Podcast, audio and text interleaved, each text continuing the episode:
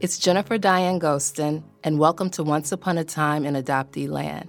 You may have wondered what reunion looks like from an adoptee's point of view, or be embarking upon taking that journey yourself to search for your first family, or simply want confirmation that you are not alone in your experience, wherever you are on the path of healing and pushing through a trauma. Wouldn't it be empowering to have many of your burning questions answered here? My next guest, I've known for over a decade. She invited me to participate in an adoptee workshop at an American Adoption Congress conference many years ago, for which I'll forever be thankful for that opportunity. Her name is Pamela Hasegawa, and she easily accepts us calling her Pam. Her immense contributions to the adoption community spans over a 30 year period. Pam was born in the early 1940s in New York City. After several months, her adoption was finalized and her new birth certificate was issued to her adoptive parents. She grew to age five in Manhattan and Connecticut, and by the time she reached junior high school, her family settled in Barrington, Illinois, not far from Chicago. Her mother died when she was 12 of a massive heart attack. Fast forward to 1959, Pam's first year at college. When she signed up for creative writing, she had no idea she would be opening a door to thinking about her origins. When the professor assigned students an essay, imagining where they would be and what they would be doing four years after graduation.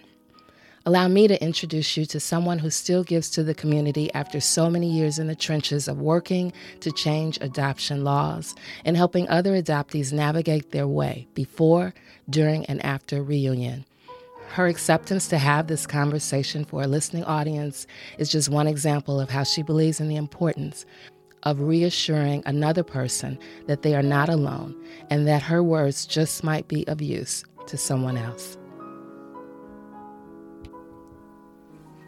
Pam, I am so thrilled to be able to record a conversation with you because I know you. I've known you for a while, and now others will get to hear from you, hear your words. So thank you so much. And how are you doing today?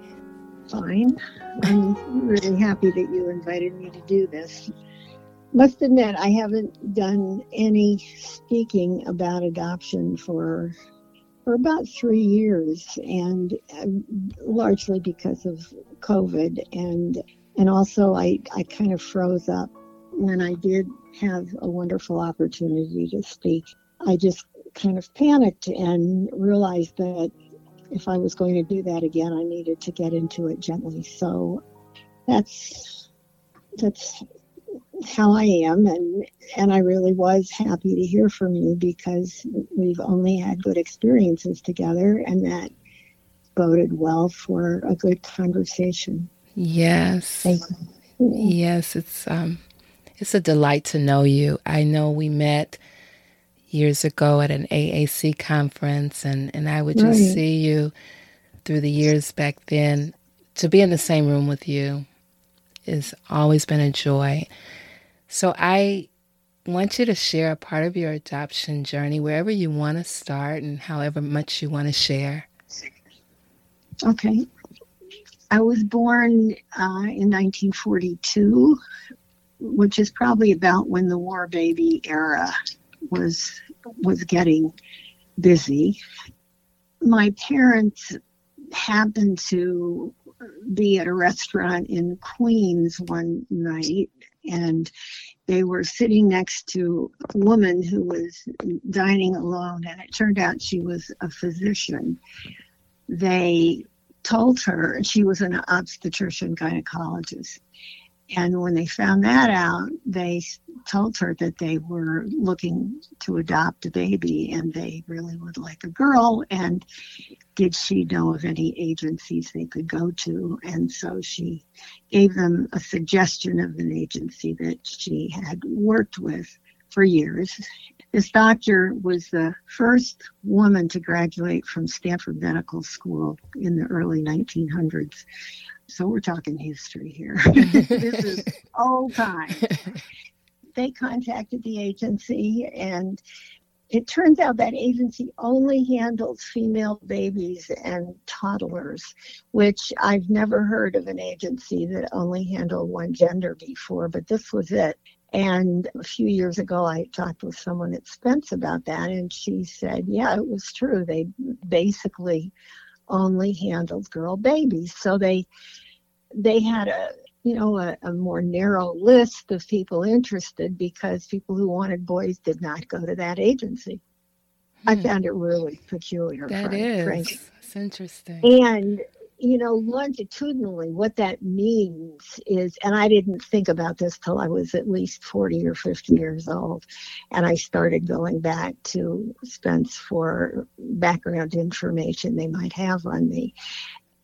What it means is that the agency had only had contact, well, how can I say this? Only had contact after the baby was born because they wouldn't waste half their energy employing people to try to match up babies with fam- with parents if half of them were going to go down the tubes immediately because approximately half of the children were boy- boys you know what i mean mm-hmm. So th- the way that translated into real life for me meant that they probably did not have much time at all to interview my birth mother because they would have only found out that she had a girl after I was born, right? Mm. And I just thought that was that was kind of strange because in those days at least people people didn't get what they ordered if they wanted a son or a daughter. They got what they got right. and uh, what nature brought them. That was a little peculiar. What I was told about my birth parents was that my mother was a radio singer and that she knew when I was born that she was ill and she was going to die by the time I turned one. Now that was a pretty a pretty hokey story because it's so out there in left field kind of and I was always suspicious of that. So what age did you hear that story? I was probably six or seven or eight or so when she was telling me this mm. because I remember her getting mad at me when I was in oh the maybe oh fourth grade I guess it was fourth or fifth grade I was like between eight and ten years old. I got a letter from a boy that I had met that summer when I was visiting my cousins in Georgia. And I was so excited to get this letter from a boy. I went in to ask my mom for a stamp because I wanted to reply to this boy name, whose name was Sammy. She said, What are you writing him? Who is he? Remember, I'm a kid, like I'm in the fourth grade. Mm-hmm. And I said, I said, well, I met him at Molly and Nellie Pitz's school when I was in Georgia right before Christmas. And she just hit the ceiling and she said, you're going to turn out to be a bad girl. I'm not going to use the word she used, but you're going to turn out to be a bad girl, just like your mother was. Mm. You know, and that was the last time for a long time that I asked her any more questions mm. because it was very harsh. So I think I kind of buried that in a back pile of ashes in my head and I I just went with the radio singer idea because I thought that was cool.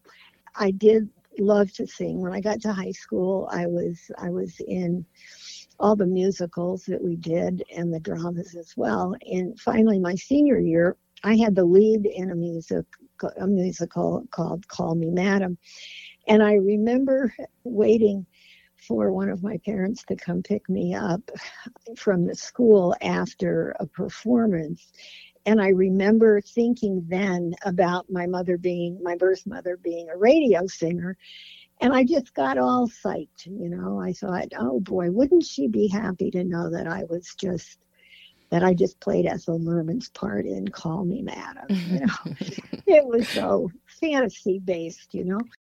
I didn't talk about it with my parents. I may have told a friend or two about it, but I think I, I was free enough to talk about it that kids knew I was adopted. I didn't have many conversations about it at all.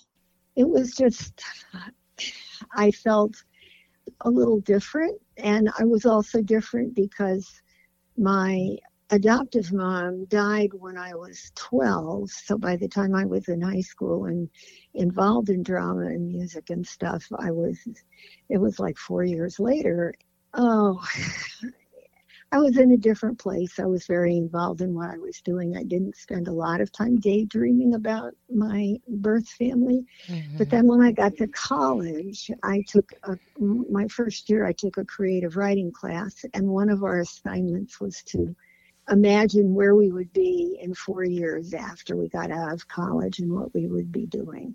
And that gave me a great opportunity to let my imagination go. And I I imagined that I had moved to New York, gotten a job as a social worker, and that I had used what I learned as a, as a person doing social work, work in New York.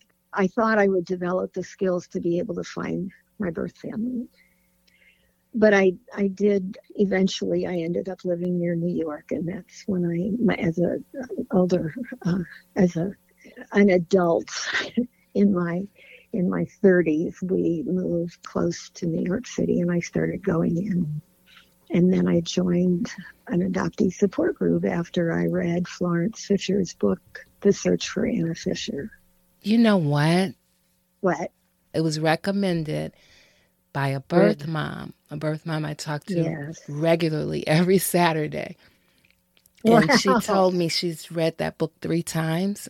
And she said she loves that book. She says, You'll love it. Get that book. Her voice is so strong. You know, a writer having, like, you knowing right. their voice, right, is right like so important to a book. And I feel like her voice is so strong. Her words are just like, wow, you know? So I just had Absolutely. to say that. I recommend that book to anybody. Totally. Yes.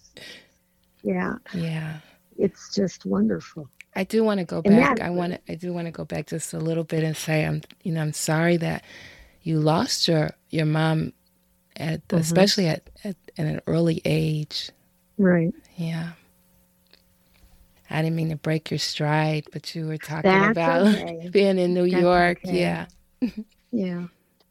I don't like saying this, but it's true. But my mother's death was a relief to me because she had paranoia.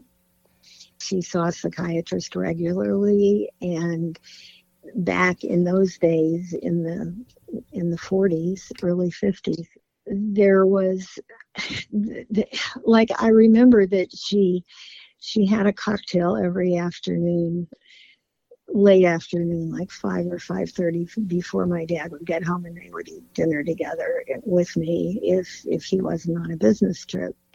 And she had to take a medicine. I'm trying to think which one it was, but it was a med. She had a heart condition, and she had to take a medication, and she took it with a cocktail Mm. Which uh, you know, a cocktail is not like a beer. It's, right. it's pretty, it's strong alcoholic content, and and I think it, it, doctors were just crazy then to do that because they had no concept of of alcohol being dangerous to mix with drugs. But she was a prime example of how that happened, mm. and so life with with her was quite challenging and it was challenging for her as well because she was she was in her early 40s when they adopted me and she had no prior experience with children and I was not the most docile kid on the block by a long shot.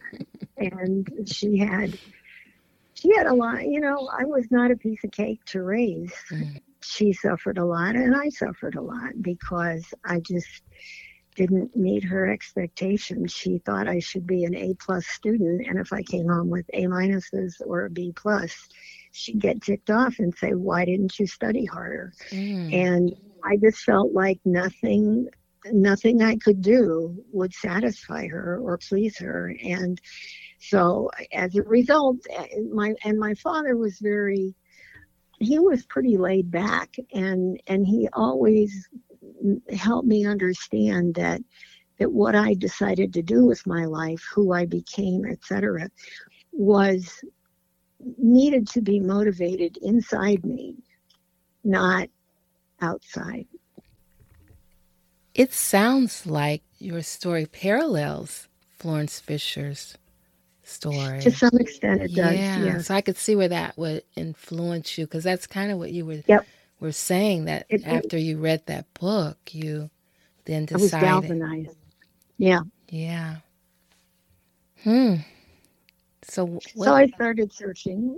Yeah. and with the help of Alma meetings, I went into New York I guess it was one Saturday a month and attended meetings and met other people. And I had a fantasy that I think a lot of people had in those days that I would just end up sitting next to my birth mother at an Alma meeting. And that was so crazy. It didn't happen. But it, it showed how how much I wanted to find her. Another thing, after my mother died when I was 12, my dad decided to buy a house. They had never owned a house. They had always lived in apartments and we were living in Barrington, which is a suburb of Chicago, about 40 miles away. And my dad and I would go food shopping every Saturday morning and get the food for the week. And I remember thinking, wouldn't it be nice if my birth mother was not married now and because supposedly her husband had died in an air crash over somewhere in Southeast Asia, that if my dad could meet my birth mother and they liked each other and they actually ended up getting, if they actually ended up getting married, then I wouldn't have to go grocery shopping on Saturdays. Either my mother would do it during the week or they would do it together on Saturdays. You know, it was just these little, little strange things. And I've never sat around and talked with other adoptees about our fantasies, but that would be a good, an interesting thing to do. Yeah, no doubt. yeah. Yeah. So when you embarked upon being connected to the adoption community, mm-hmm. it was like holding hands with wanting to search, right? Everything yes. was yeah, it was it was yeah. yeah. So Tell me how that how that started off. Well, I had a lot of information because my parents had saved the court order for my adoption. They had saved a letter that the doctor that they had dinner next to in Queens, you know, da da da. They had saved that. They had saved the hospital bill. And so I took that information with me and and went to the meetings monthly, and then eventually I had some information from Spence Chapin, which I found out had taken over the records from a place called the Sophia Fund, which is where I was adopted from. And that place closed around 1948. So there was no recent history about that in the in the early 70s when I started to search. But it didn't take too long to find out that, that the records from the Sophia Fund had been transferred to Spence. So I called Spence and made an appointment to talk with a social worker to get my background information some of it kind of matched what my mother had told me, but but the whole business about she knew she was going to die before I turned one was pure fantasy. I mean that that was not in the records at all. Mm-hmm. But it, it was it was just fascinating to me as a kid. Now I don't know. You are probably too young to have read the Nancy Drew mysteries when you were a teenager. Does Nancy Drew sound familiar to it's you? Familiar. yes, it is familiar to me. oh, okay. then you're older than I thought you were. you don't look old enough to know Nancy Drew, but anyway, lots of people know about her. Mm-hmm. And she was this crack detective who just had a I forget what her little car was called, but it it had some cute name that was very liberated for a woman to drive such a car in the 40s and 50s when the woman was writing the, these Nancy Drew books like crazy. So you had you had your information. Yeah, I had a lot of information. Mm-hmm. And that I spent I spent time at the New York Library. It turned out I lived on West 54th Street by the back door of MoMA for a couple of years when I was uh, in second and fourth grades. I just absorbed information like a sponge. And so I would see adoption stories in lots of drama and soap operas and stuff like that. And it was always close to the surface, my thinking about mm-hmm. my birth parents. Eventually, I found a woman who I thought must have been my birth mother. And she, at that time, when I was in my late 30s, early 40s, she lived she lived on uh, West End Avenue and 71st or 72nd Street. I actually I found somebody in the movement who in the reform movement who who had dinner regularly at a restaurant. And I can't remember how I found out that Cigna was, I, oh, I know what it was. Through a process too long for me to talk about, I was able to find a relative, uh, a, a relative by marriage of this woman Cigna that that I had found. And the way I found her, sorry, it's hard for me to talk in a straight line, is I had information indicating that my mother had been a musician and that she had studied in Paris, fallen in love with an American soldier there, and that he died in some kind of air accident. I think what I wrote you, I said he was in the Navy. I think it was in the Air Force, if there even was one then. So I wrote to the Army and the Air Force. You know, I wrote to military organizations and I couldn't find anybody with his name anywhere.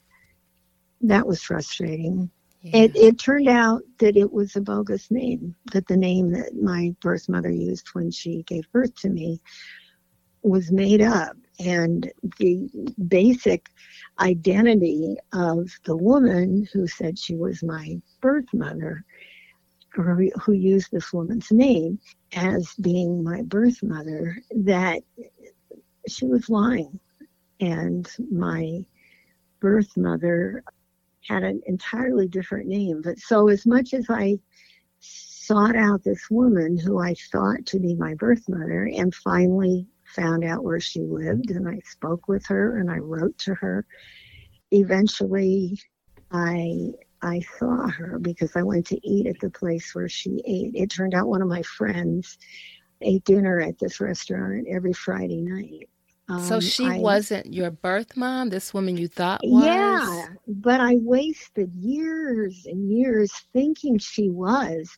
And and she was furious with me because well, she was it turned out she wasn't my birth mother. So she was just I, she was just lying to you? My birth mother gave false information when I was born. Right. She she gave herself a new name. I have the feeling that she traded information with this woman I found who had so much in common with what I knew about my birth mother. It blew me away that I did not want to believe that I had made a mistake. I just want to be clear because it sounds it's very hard. Yeah, it's like she was going along with it?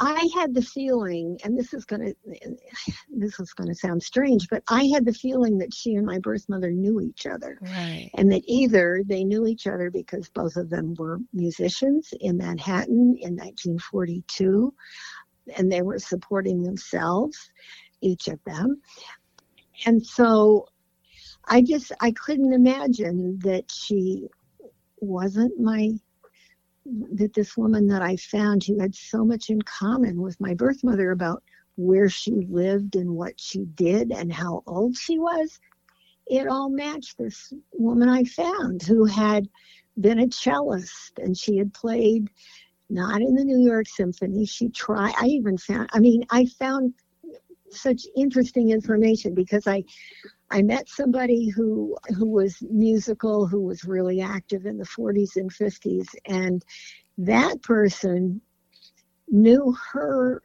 enough and had hung around the New York Philharmonic enough to know that she tried out for the New York Phil with Leonard Bernstein, and he told her to sight read, and she said, "I'm not sight reading. I don't do that." And he said, "Your audition's over." So that was somebody who who knew this woman that I thought was my birth mother. Well, eventually I found my birth mother through 23andMe mm. long after I had started searching. Years and years and years after I'd started searching. So what happened when you find your real birth mother? I well, I didn't find her because she had died before uh, the turn of the 21st century, just a couple of years before, and she was in her late 80s when she died. Mm-hmm. And the way I found her was through DNA and uh, 23andMe. Mm. Which are that's a household word. Those are both household words right. now but they weren't even as recently as the very early 2000s.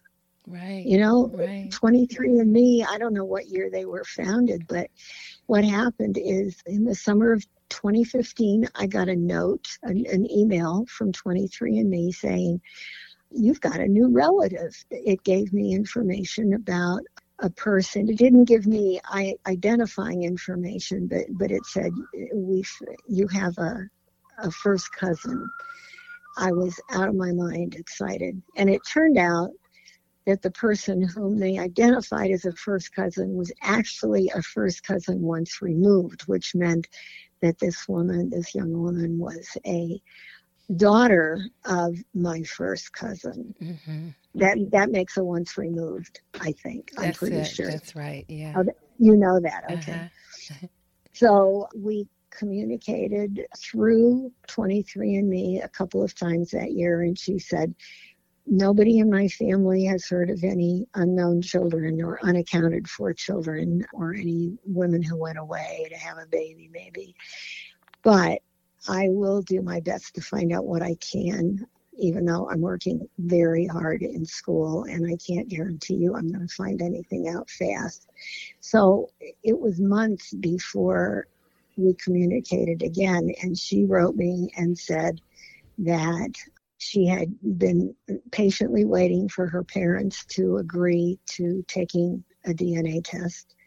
They finally agreed to do it. Oh, wow. And so with 23andMe, I think that's how the finding took place was with her name and then they they told both of us that they had contacted the other one and just left it up to us to communicate and eventually decide to meet who turned up was the dad of the woman who had who had won a membership to 23andMe in a class, a college class she was taking. She didn't know there were any adopted out people among any of her relatives, but this connected her and me because our DNAs had enough similarity to mean that we were cousins. So her dad called me one day. I was so surprised and we became friends over the phone. He said he didn't know who might be my mother, but he had an idea. And it turned out later, he told me that when he saw pictures of me, because the, the people in the family young enough to be really skilled in searching on the internet, had found a photograph of my family and me from October of, I think it was 2013. Oh, and he said, uh, and there was a picture of our family on Facebook, I guess it was, from ages ago. And he said, When I saw your photograph and your family and the way you were dressed, you could have been your mother. Mm. You look so much like her. Did he supply you with a picture of her? No, not then. Okay. Um, eventually, I got one. It wasn't too long before I got one, but I didn't get it from him. I got it from somebody else who had a picture of her in the family. So, long story short, he he spoke with each of his cousins to find out if any of them had a child out of wedlock and given the child up for adoption. They hadn't, but now this is weird. It is a confusing story, and sometimes I get confused myself about it. but it turned out that someone in the family had given birth to a child and she was not married and she relinquished that child for adoption just piece by piece, it ended up that that person had been my birth mother as well. Mm. So I had found my half sister. She was related to the cousin who called me, and and it was, it just felt miraculous, mm, and I, I was overjoyed. Yeah, and that would be what? What year was that?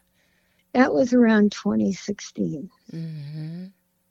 And the, the bill in New Jersey passed in 2014 in February, and it was not implemented until 2017 when adoptees could start getting their birth certificates unless their parents had said, Take my name off the certificate. In which case, the adoptee still got the certificate, but the birth parent's name was, was uh, inked out.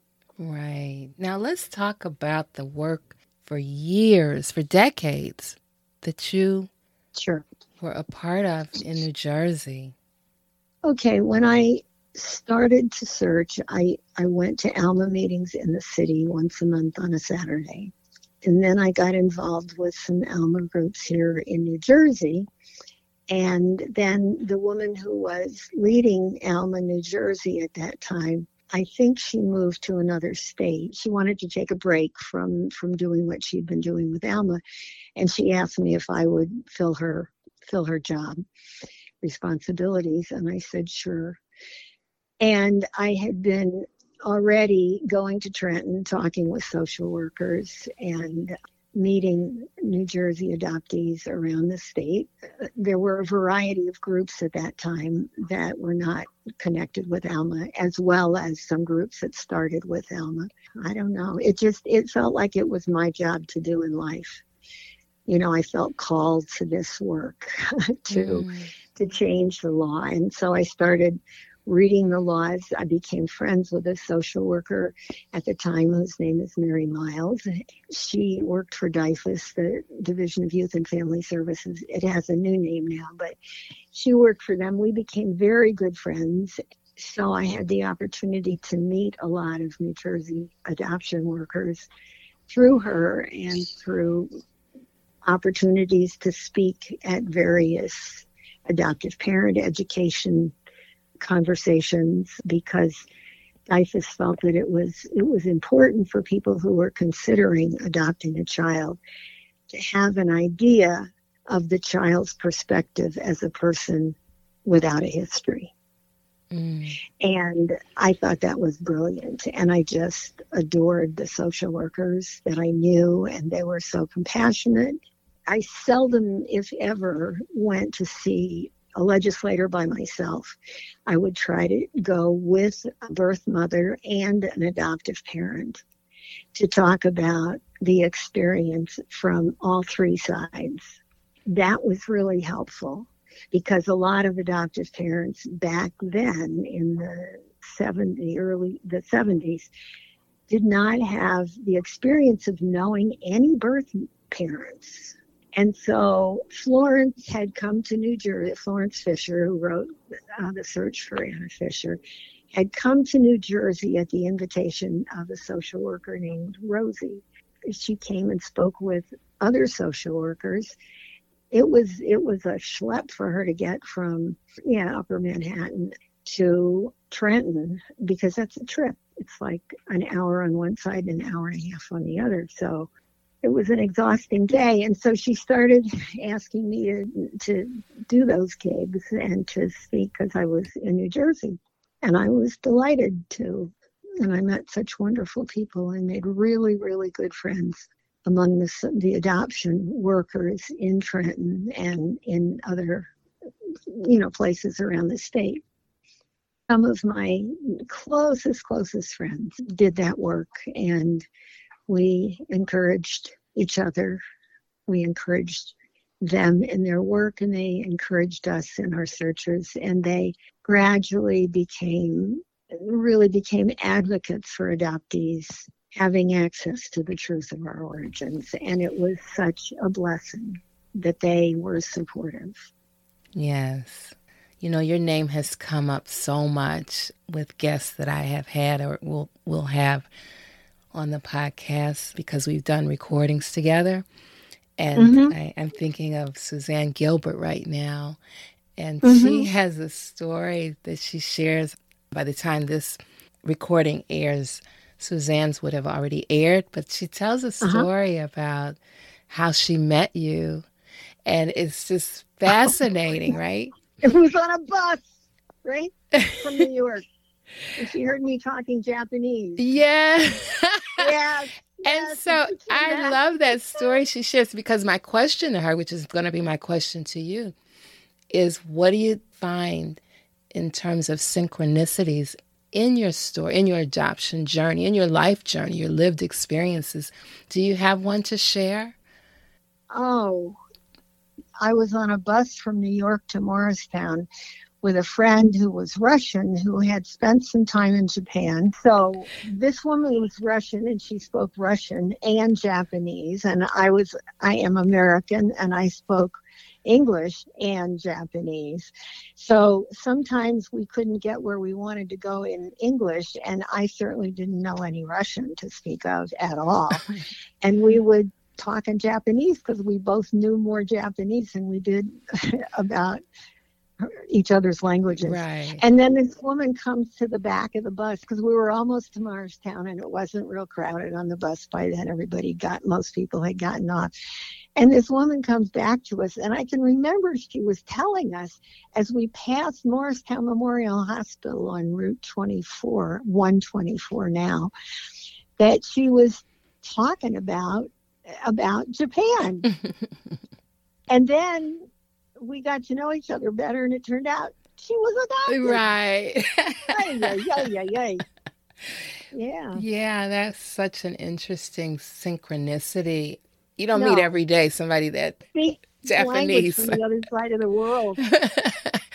yeah, but who is, by the way, adopted? Right, well. right. Come on. Yeah, that's something. Yeah. And it was. So I, am fascinated by synchronicities. You know, so oh, I ask people in their stories. It could be growing up and then later learning something. I know in my story, for example.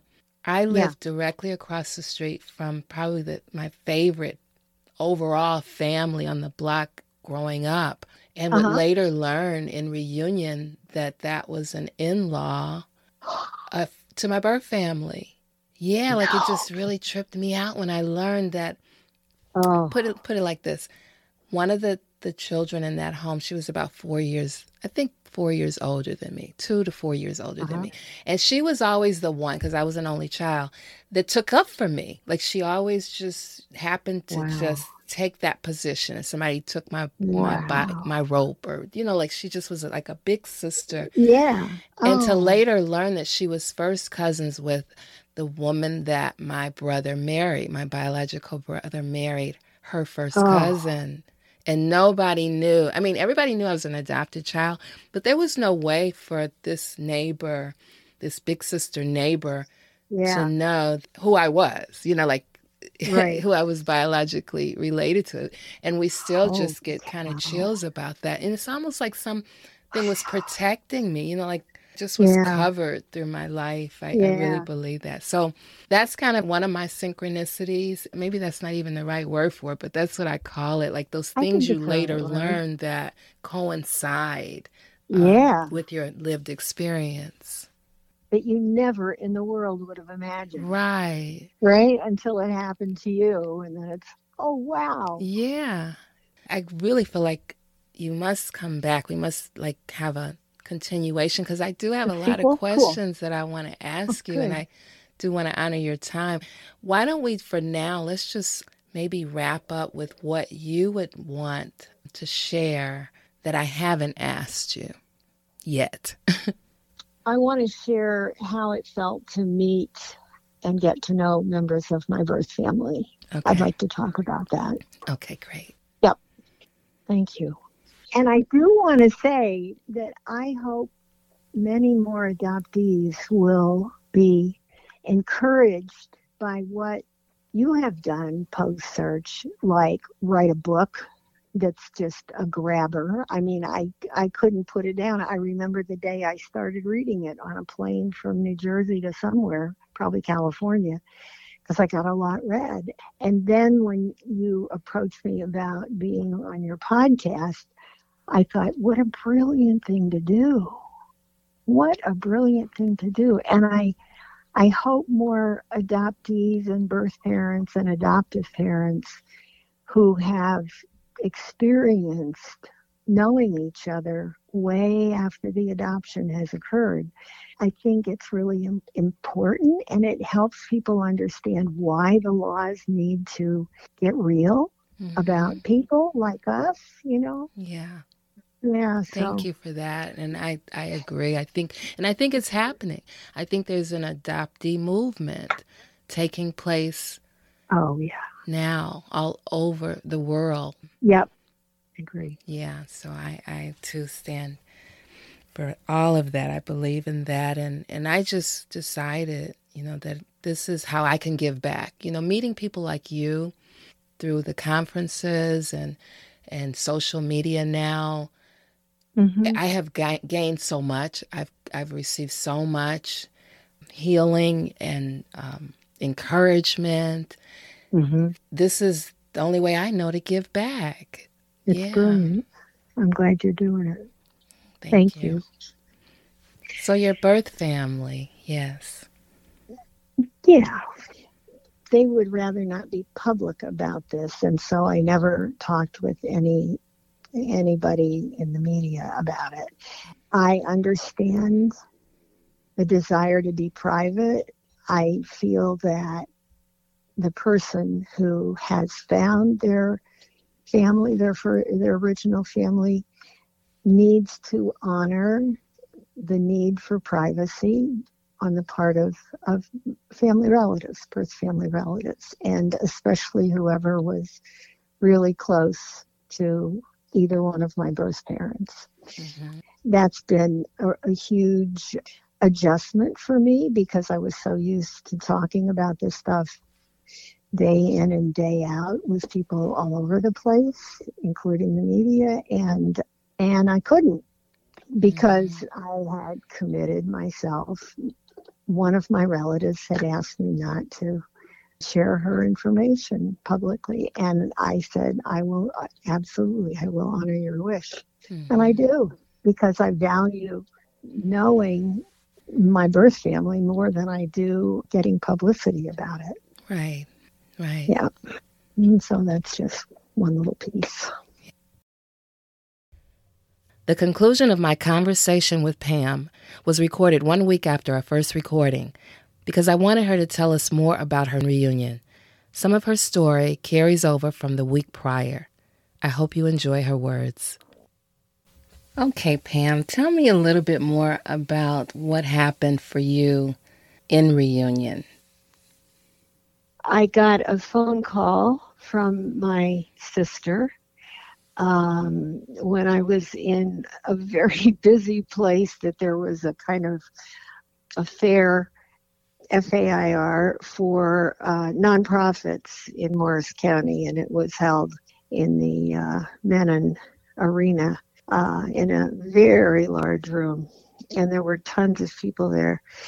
I had just found out uh, two or three days before made the connection with someone from my birth family, a cousin, who had called me. I think he probably told me that, that my sister would be calling me soon, but I didn't know when. And so it was hard to hear her, and I just had to. I, there was nowhere I could escape where there wasn't, you know, a lot of buzz around from people. So I just poked one finger as far in my ear as I could, so I could hear her. And we we talked for maybe ten or fifteen minutes, and I was really, really delighted to have received that phone call and to be able to talk with her for a bit. And she has a very appealing speaking voice. And I felt like I was very close to her, you know, in, in space, which I wasn't. We were a few hundred miles apart. I was just really so deeply happy that she called me we talked a bit, and and we talked quite a bit, given the circumstances.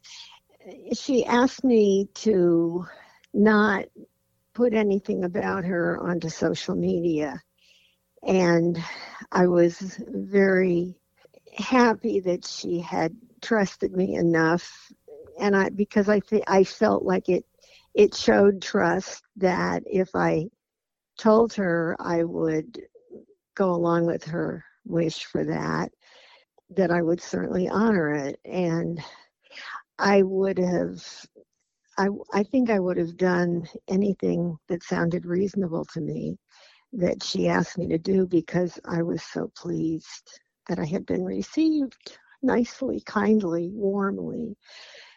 So I just had to do a, a reset from what I what I had done in the past in terms of knowing what other people did that I would tell people if if they found and if they were willing to talk with somebody from the media that I could facilitate that for them, but I didn't want them to do it unless both sides were very open to having any publicity about their reunion. And I thought, well, this is the least I can do to make it clear, both to her and to myself, that the comfort level of both of us was equally important in this reunion process, and that if she didn't want her name out there or her picture out there as my found person, that was okay with me. It was fine with me because I felt so glad to be trusted by her and for her to be open with me like that. Because I had had some experiences of connecting people with media folks in the past before that, long before that, that had really boomeranged where being straightforward about one's relatives, saying who they were or putting a picture with them, allowing a, a media person to photograph the t- two people who had just found each other. It had been so destructive in one particular case that I swore to myself I would never do that again. I would not be a part of any kind of outing anyone against their wishes. And and when when I had done it, none of us knew what what was going to take place. But but two sisters, one in the U.S., one in New Jersey, and one on the other side of the world, had been invited by a talk show host to come to the studio for a taping of a show that this person did regularly. They arranged it so that the two sisters unknowingly were seated right next to each other. He, he just told the story simply and said, These women are sitting here, and it's the first time in either of their lives that they've known they had a sister. So, mm. would you please say hello to each other? And this is years ago. Then the show told the sister from the other side of the world that they had her return ticket for the following day. So these sisters not only lost the time that they were serving the show's interest by being introduced on the show without knowing that was going to happen. Hmm. Oh, it was just, it was such a, a very deep mistake on the part of the person who ran the show. And I'm sure, I really don't believe that he had any idea that it would end up being hurtful. But the fact that, that these sisters had an hour on this TV show uh, and then maybe had time to have dinner and do something else before the, the sister from the other side of the world had to go home the next day. And I thought, that's the cruelest thing. But I'm sure this guy didn't realize how cruel it would be. Mm-hmm. I hope he didn't. Anyway, so that's why I came to the position I did of definitely facing the fact that that there had to be transparency when people were going to meet each other and they had to talk about ground rules and they had to come to some agreement for it to be a, a really fully happy experience for both right. of them. Yeah, I can see. I'm sorry it took me so long to oh, say no, that. No, you're, you're fine. You're fine. I can't help but think: Are there other family members that you met that felt that same way or differently? Nobody else brought it up. I don't know whether they felt that way or not. Nobody encouraged me to come on a local show with them or anything like that. I never had to face it again because it just came up that once and I said, I will do as you wish because I value your feelings in this situation more than anyone else's except my own. If it makes you happy, that's what I'd like to do. I got it across that that I was not going to try to change her mind. You're reminding because, me. Oh, yeah. Go ahead.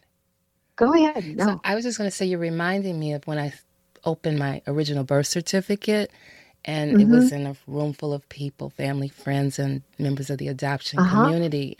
When I saw my birth mother's name on that record, I did not announce that out loud because mm-hmm. you know people were filming and things like that. I didn't know if she was alive or not, and whether yeah. if she was, whether she would want to remain anonymous. You know, I just remember right.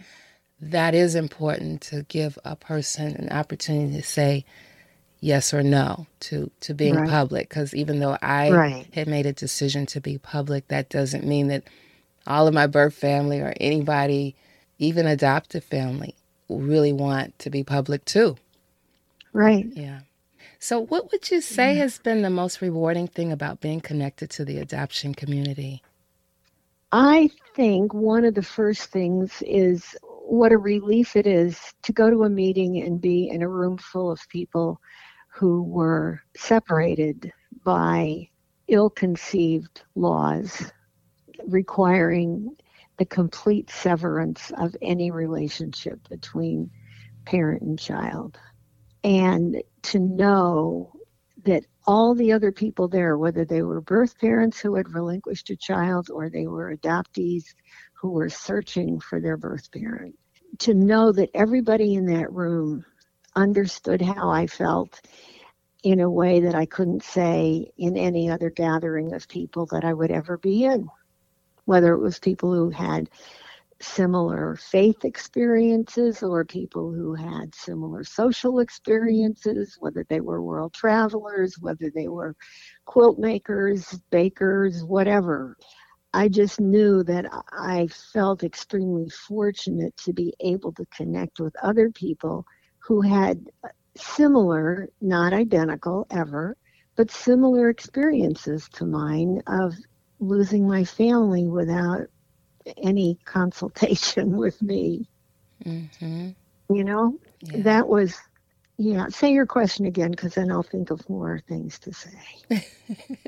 if you don't mind. What's been the most rewarding thing about the being rewarding. connected to the community? Yeah, I yeah. It's such a good question and it's so important and I think many of us would answer it the same and many of us would answer it differently. I think once I finally was able to connect with my original family, I wanted to keep pinching myself to see if I was really alive and having this experience that I had waited so long for. My search had been inside me for decades since I was a little kid and I knew I was adopted. And I remember the first time I saw a pregnant woman that I recognized there was something different about her because she had this enormous stomach. And this is what's in Manhattan. My mother and I were walking somewhere. And I said, What's wrong with that woman's stomach? And she said, Well, there's a baby inside, and she's going to give birth to that baby pretty soon. And so that's what you're seeing. And then when I was in high school, I thought about who my birth parents were. I mean, who were they? You know, in those days, before this ever hit the media, as happened when Florence Fisher's book was published, and newspapers, magazines, television shows, radio folks were storming the gates to get her on, you know, to talk with her and to have her on their show because they realized how very deeply human this need to know the truth about ourselves is. It does and come through in her book, yes. Absolutely. Mm-hmm. Absolutely. And I remember feeling very relieved when I read that book before I ever started searching, and that book gave me permission to search because I realized that the feelings that I had had of needing to reconnect and make sense out of my life were perfectly normal and that I didn't need to be embarrassed or ashamed or whatever about wanting to know whom I came from. And so I finally got my courage together and signed up with every search registry that I could find. And then even then within five, let's see, 2013, within a couple of years actually, I got a hit. I only know the maternal side. Okay. I have not found anybody. I have not found my father or his side of the family, although I did have some matches among eh, that. Some of them were repetitive because a lot of people do apply twice, you know, do send their information into more than one DNA company. Because if you're if you're looking for somebody who's lost to you because of adoption laws, you have to make connections with all the registries that are working on that kind of stuff because you have no promise that that they're gonna that anybody's gonna know where you might have registered. You know what I mean? I do. I do. Okay. Mm-hmm. Okay. And so you've been connected for so long with the community and done so much work.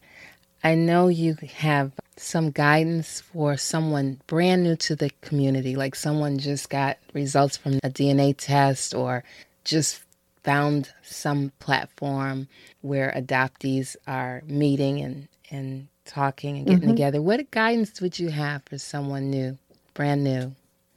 I would I would encourage them to try to relax a little bit and to think about the person on the other side of this equation that you have finally been able to solve to realize that maybe this person knows about you. Let's say we're talking about a sibling or an aunt or uncle.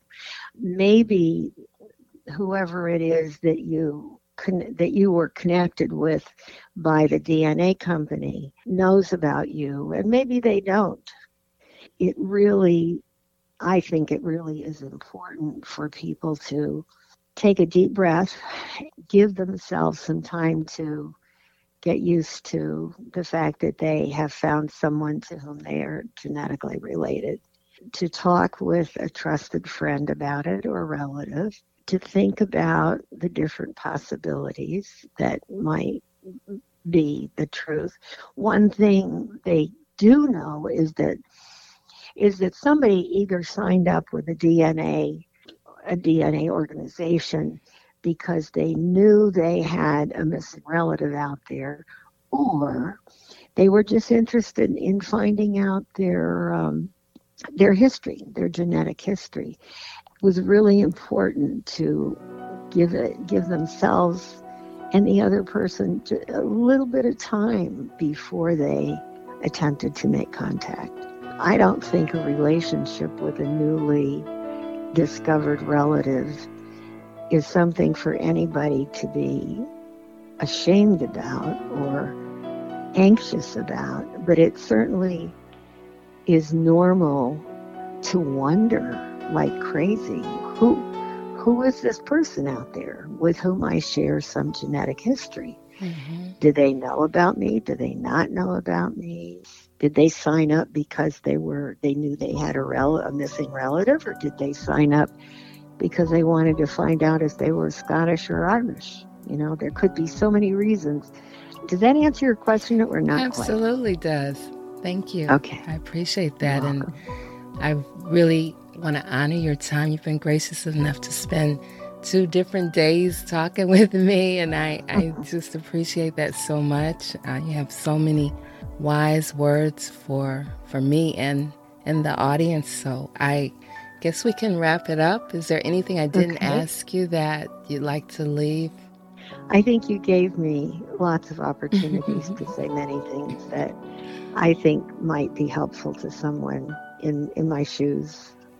Well, thank you so, so much. I appreciate it. It's been very encouraging to me that you are doing this and getting people out there so that others who've who who maybe have part of the experience under their belts but haven't ever thought about searching or done anything about it that that they would be encouraged and helped a little bit by hearing me and and any of us in this position. Thank you so much. Thank you, Pam. I appreciate okay. it. Thank you, Jennifer. Having this conversation with Pam was a delight. Her gentle voice, pauses, breaths, and laughter are soothing to me. I imagine sitting across a table from her, watching her smile at times as she reflects on her journey. I like how she can recall things from years past as if they happened yesterday. The mention of Florence Fisher and attending adoptee support groups in New York City makes me know how involved she was in the adoption community long before I was thinking about my original birth certificate. If there is anyone who was determined to see New Jersey change their adoption laws, it was Pam. Far too many adoptees to name know what her outstanding efforts mean to them and often mention her name in an expression of their gratitude and appreciation. Right now, I'm thinking of Joy Fisher Griffin from episode 60 of this podcast, who continually sings the praises of Pam and NJ Care. Year after year, when it came to seeking legislative changes, Pam realized that one of the most important things to do was to involve birth parents in the process. By including their voice along with adoptees, a clearer picture began to form around anonymity not necessarily being what birth parents desired at any time. Thank you, Pam, for having this conversation with me. Your lived experience is one example of what a meaningful and purposeful life looks like. I'm glad to know you, and your work in the community will forever be a reminder to me of what I do, with each episode being a labor of love for my fellow adoptees.